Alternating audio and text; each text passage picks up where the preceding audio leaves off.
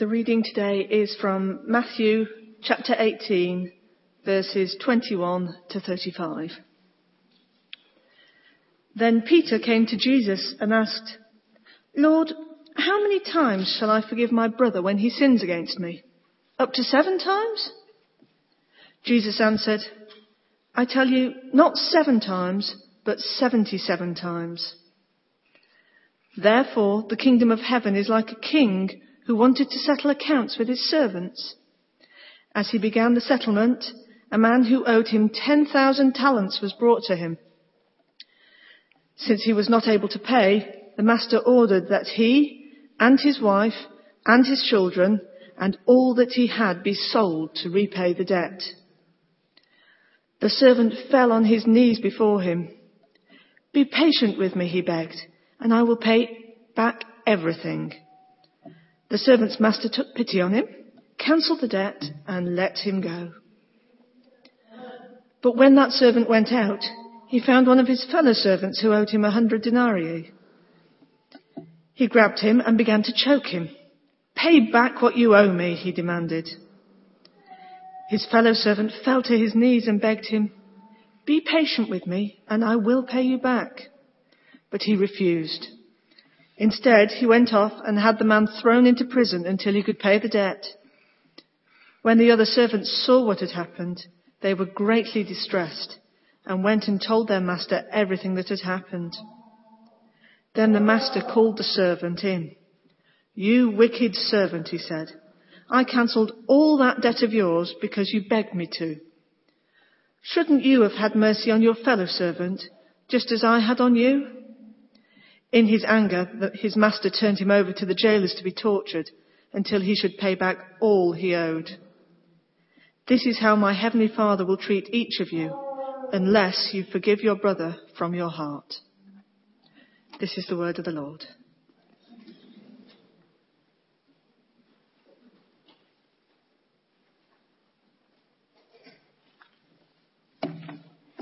Good morning, everyone. Let us pray. Father, we thank you that already in this service we've had the reminder of the assurance of your forgiveness when we come to you and confess our sins.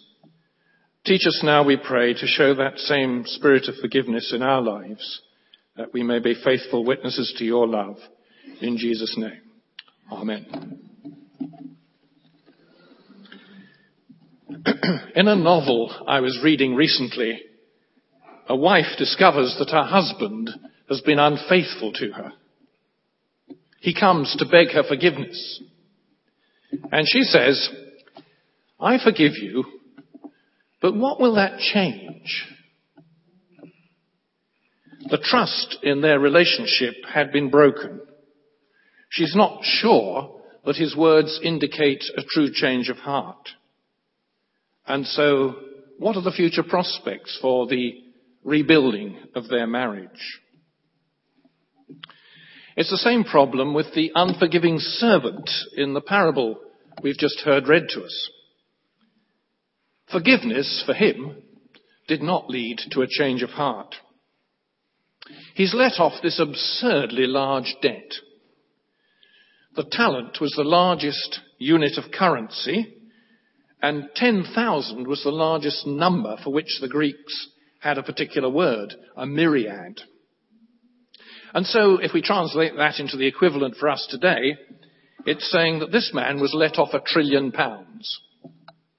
Certainly more you, than you can win on the lottery, anyway. And the king knows that he's got no hope of ever repaying so large a sum. And then out of sheer mercy, he waives the debt and lets him off scot free. Great.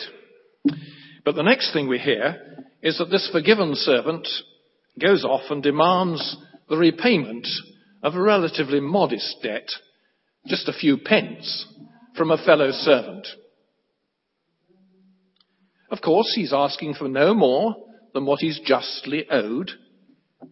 And if justice is the only thing that governs our relationships, then he's got to be repaid. But in the context of this parable, we're absolutely appalled at his merciless and unforgiving spirit.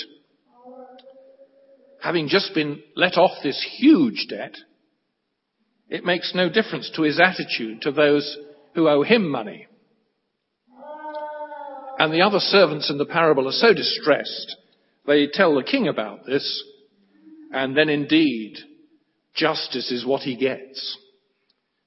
And says Jesus, that is how my heavenly Father will deal with you unless you forgive from your heart.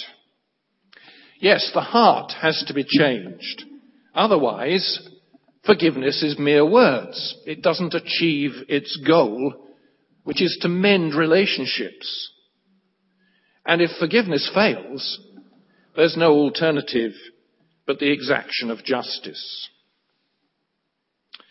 Now, this is one of three places in the Gospels where Jesus tells us that our own forgiveness depends upon our being willing to forgive others. There's uh, a verse in Luke which says, forgive and you will be forgiven. And then, of course, the Lord's Prayer, where Jesus taught us to pray, forgive us our sins as we forgive those who sin against us. Now, all of this expresses a condition Forgive or you won't be forgiven.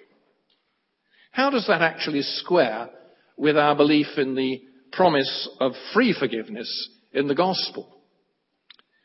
Paul's statement in Romans, for example, that we are justified freely by God's grace.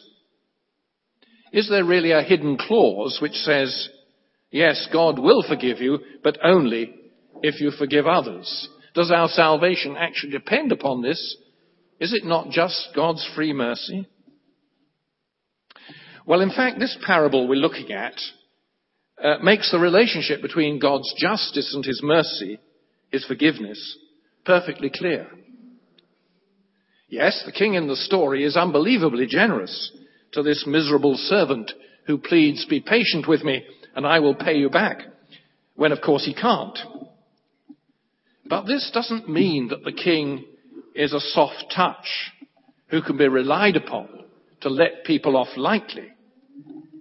Jesus actually introduces this parable by saying the king wanted to settle accounts with his servants. It was a day of reckoning, a day of judgment, such as we all will have to face before God. We're not to suppose that God's readiness to forgive means there's no difference between right and wrong or that humanity's sinfulness doesn't matter to God.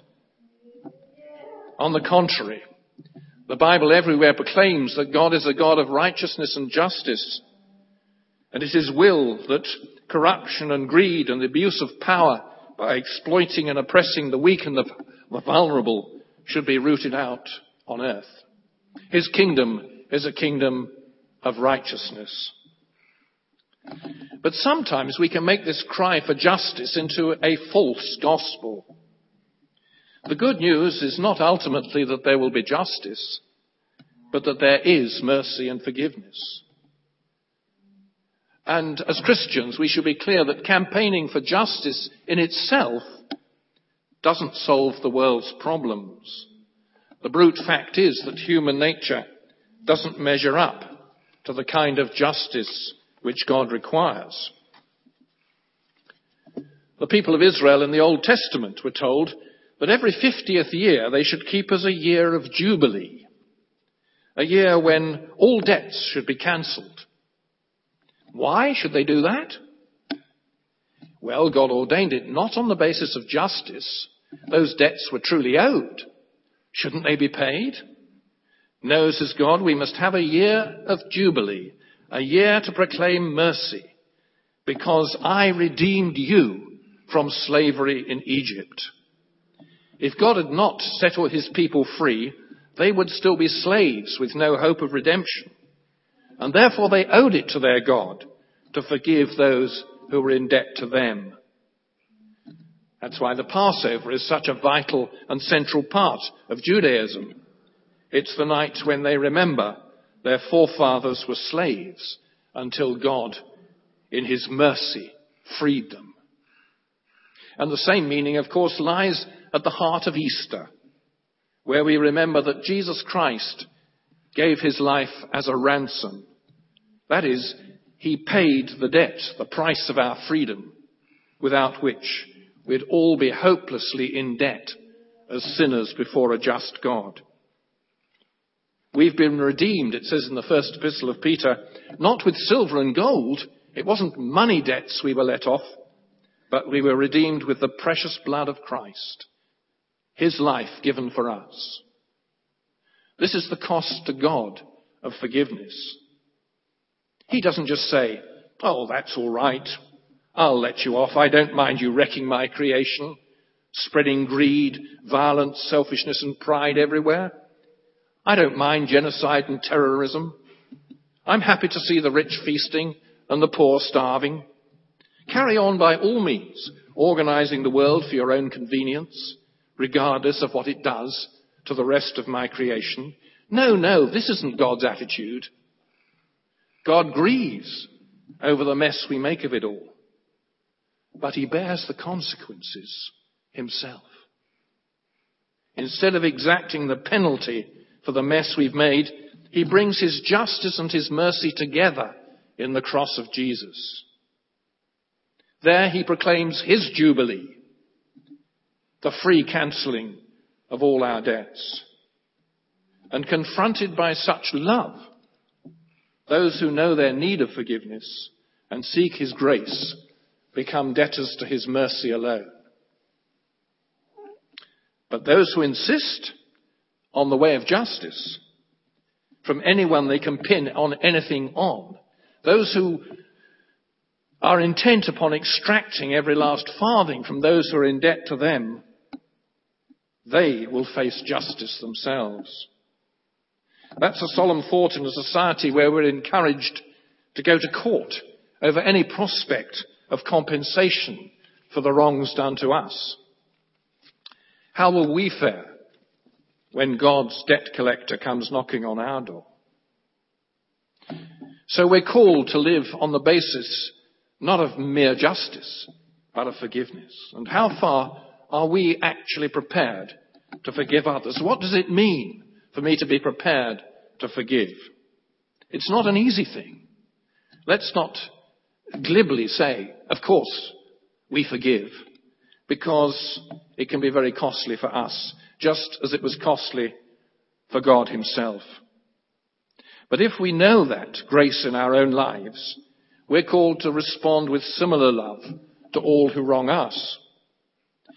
The pain of it may be difficult. We may struggle at times to find that heart of forgiveness within ourselves.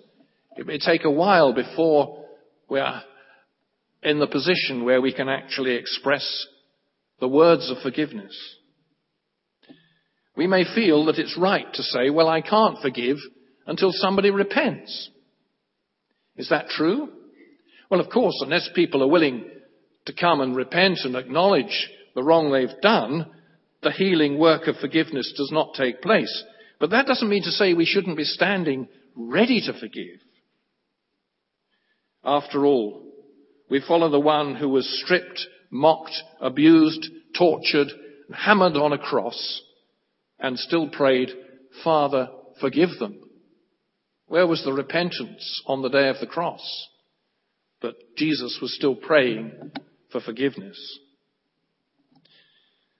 We can find examples in history and in recent times of moments when people have found the heart of forgiveness and that has had a life changing effect on other people.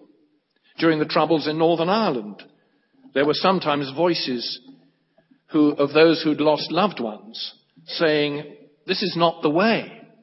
There must be forgiveness and reconciliation. And eventually that bore fruit. And more recently, after the riots in Birmingham, Tariq Jahan was uh, uh, uh, achieved uh, um, a lot of media attention because his son having been murdered, he didn't say, I want revenge or I want justice. He said people must come together and try to rebuild this community. We must come together in mutual forgiveness. People were then moved to turn away from their sense of outrage and clamour for justice and try to find hope in a different future. So the offer of free forgiveness by God for our sins is His way of changing the world by changing the hearts of those who are ready to confess they do need that forgiveness. Of course, it doesn't work until that need is acknowledged, until you and I are ready to acknowledge that we have, we have uh, uh, broken God's laws and done things that are unworthy in His sight. But all the time, like the father in the parable of the prodigal son, God is looking out for our homecoming, our turning to Him and standing ready with His offer of forgiveness.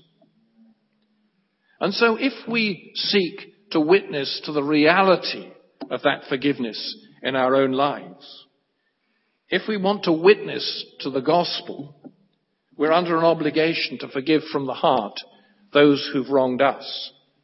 That's how we show that the gospel really does have power in our lives to change things.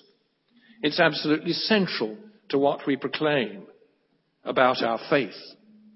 Only by showing a merciful spirit can we prove that lives have been changed and help to bring that change in other people. Yeah, there's no dodging the obligation of forgiveness if we ourselves have received that forgiveness from God. Either we must choose this path of forgiveness, or we choose to live on the basis of strict justice. And, says Jesus at the end, in the last words at the end of his parable, if it's justice you want, then that's what you'll get from God. Amen.